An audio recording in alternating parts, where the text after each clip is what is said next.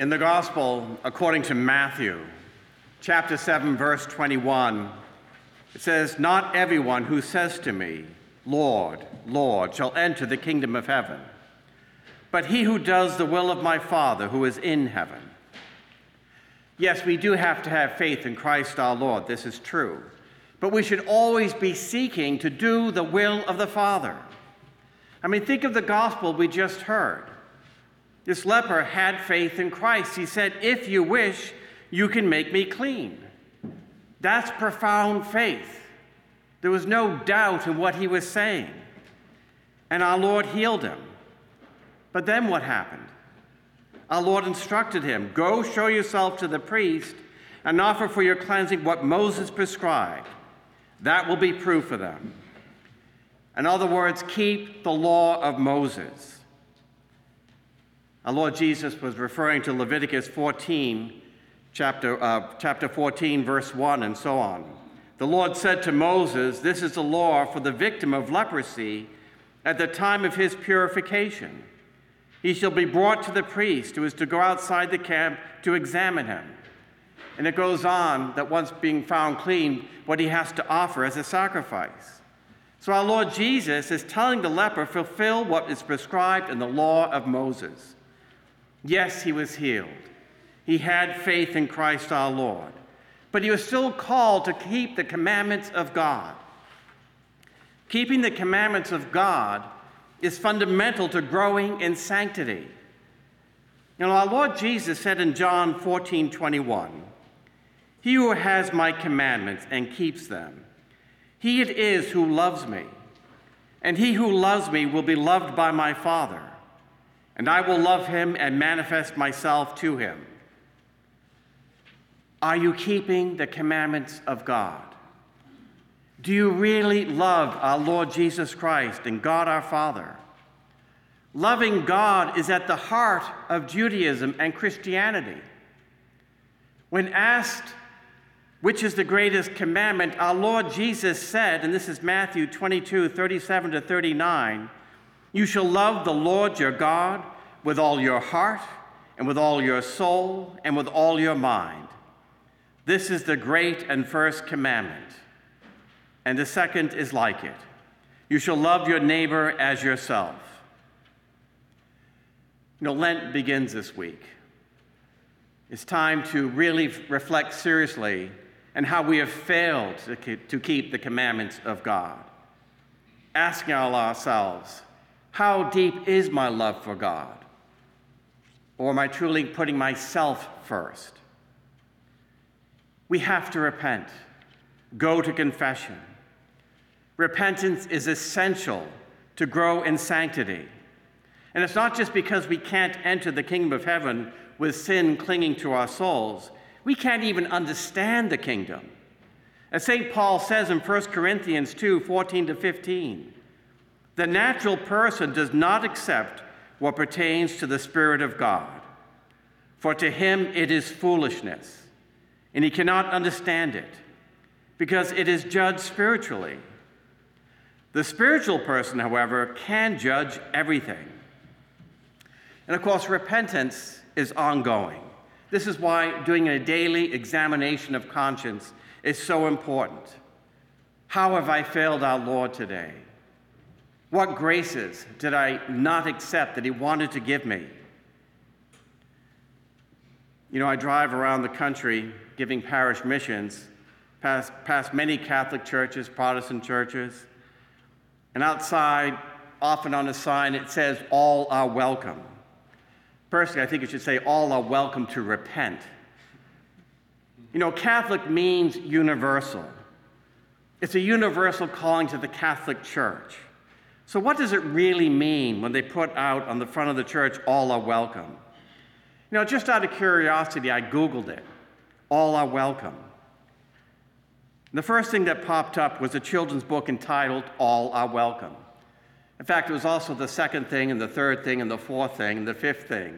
It popped up everywhere.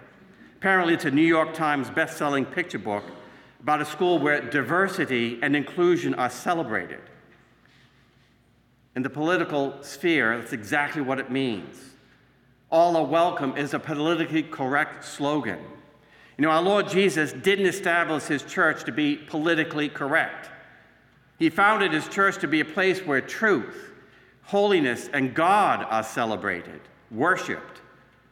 Christ our Lord founded his church as a means of sanctifying the world in preparation for the coming of the kingdom. The last thing our Lord Jesus said to the disciples before he ascended into heaven, and this is in Matthew 28 19 to 20 Go therefore, make disciples of all nations, baptizing them in the name of the Father, and of the Son, and of the Holy Spirit, teaching them to observe all that I have commanded you. We can't stop proclaiming the truth because some people might be offended. We should be concerned about whether our sins are offense to God. Every sin is offense to God. If people take offense at the truth, ultimately they are offended by Christ himself. And as our Lord Jesus said in Matthew 11, 6, and blessed is the one who takes no offense at me. The scribes and the Pharisees were offended by our Lord Jesus because they could not bear to hear the truth. And our Lord Jesus told us that in John 8 43. Why do you not understand what I say? Is because you cannot bear to hear my word. Of course, as we share the teachings of Christ, we do have to be led by the Holy Spirit, the Spirit given to us when we're baptized. Those who are trying to ram Christ down people's throats are offensive. But the spiritual truth will guide us so that we can be both bold and loving as we share the truth. You know, St. Paul says in Romans 8:14, "For those who are led by the Spirit of God are children of God." I do question sometimes what some of our priests and bishops are they truly being led by the Holy Spirit? This morning I was reading an article posted on the USCCB website it said deep pastoral listening is the starting point for accompanying young people in their journey of discipleship. Apostolic Nuncio Archbishop Christophe Pierre remarks that we are called to listen. Really? Did our Lord Jesus tell the disciples, go forth and listen? Our Lord commanded the disciples to teach. We need to hear the truth. Our Lord Jesus said in John 5:25, "Truly, truly I say to you, the hour is coming, and now is is when the dead will hear the voice of the Son of God, and those who hear will live." John 8:37, "For this I was born, and for this I have come into the world, to bear witness to the truth. Everyone who is of the truth hears my voice." Revelation 13 9. If anyone has an ear, let him hear. We are living in a time of such great confusion.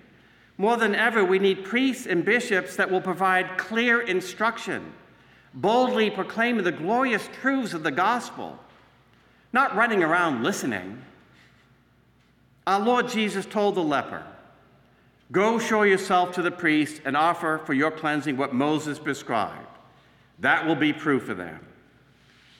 He was telling him, follow the commandments of God. We need to be listening to the Holy Spirit, the Spirit of truth, and keep the commandments of God. Be holy. Live the gospel.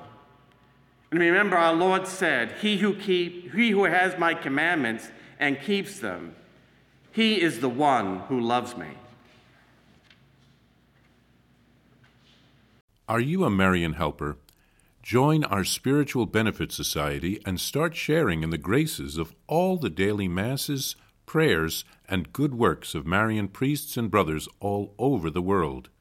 Sign up is free and easy. Simply visit micprayers.org. That's micprayers.org. Thank you, and God bless you. Please follow or subscribe to this podcast to receive the latest episodes and updates. If you have been blessed by this podcast, I invite you to leave a review. Reviews greatly improve our podcast ranking and will help spread this podcast to other people throughout the world. Are you enjoying this podcast? I invite you to listen to more shows brought to you by the Marian Fathers of the Immaculate Conception. Join us daily for enriching spiritual content, which will help you on your journey with Jesus Christ. Simply visit DivineMercyPlus.org for a complete list of our shows. That's DivineMercyPlus.org. Are you a Marian helper? Join our Spiritual Benefit Society and start sharing in the graces of all the daily masses, prayers, and good works of Marian priests and brothers all over the world. Sign up is free and easy. Simply visit micprayers.org. That's micprayers.org. Thank you, and God bless you.